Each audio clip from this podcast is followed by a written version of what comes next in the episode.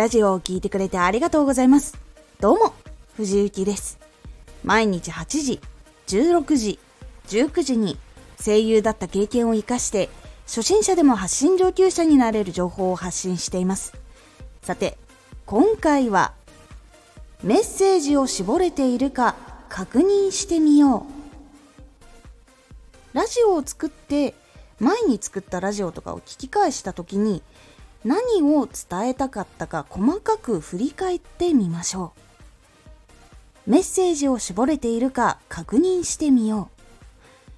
ざっくり振り返るより細かく振り返ることで、あれメッセージ一つじゃないかもと気がつきやすくなります。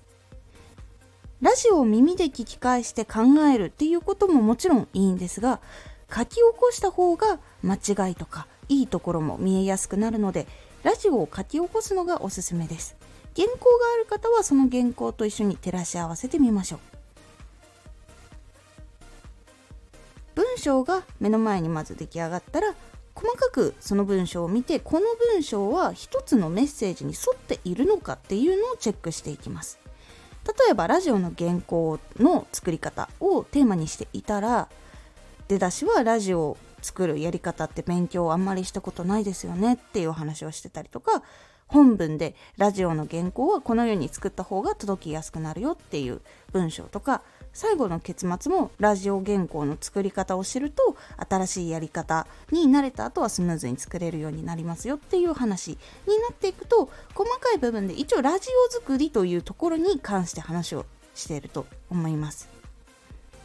これがシンプルに一つのメッセージを沿って書いている状況になります。この時に例えば本文が、原稿を作る時はパソコンを使うと思いますが、パソコンは Windows と Mac では全然書き方や操作感が違います。それぞれのショートカットキーとかそれぞれのアプリを駆使した方がいいですというような内容が一部挟まってしまうと、シンプルに原稿作りの話ではなくなってしまって、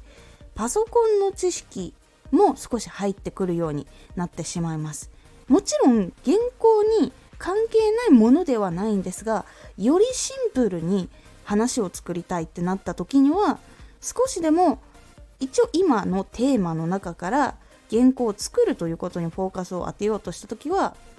そこでパソコンを使うとかスマホを使うとかっていう情報とかを入れるっていうことは別のラジオにして、もっとここだけに絞っていくようにしようっていう風に考えていった方が、かなりシンプルなラジオになるので聞きやすくなります。なのでいろんな自分の過去のラジオを聞いて、あ、これはちょっと別の知識が微妙に少しでも入ってたかもしれないとか、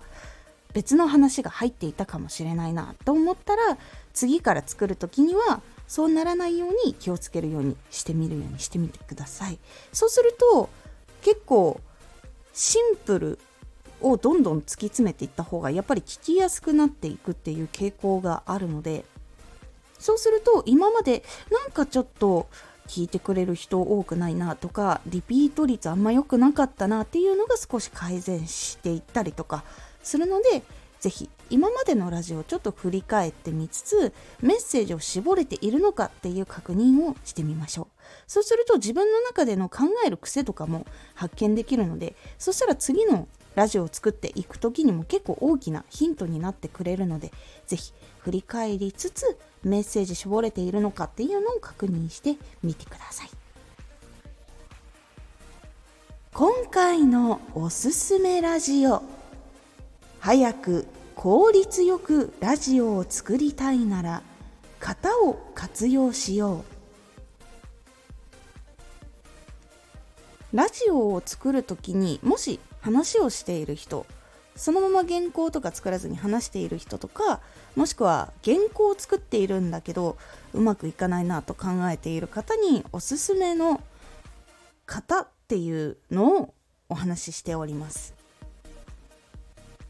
このラジオでは毎日はちじ、じゅうろくじ、じゅうくじに声優だった経験を生かして初心者でも発信上級者になれる情報を発信していますので、フォローしてお待ちください。毎週にかい、火曜日と土曜日に藤雪から本気で発信するあなたに送るマッチョなプレミアムラジオを公開しています。有益な内容をしっかり発信するあなただからこそ収益化してほしい。そして多くの人に聞き続けられてほしい。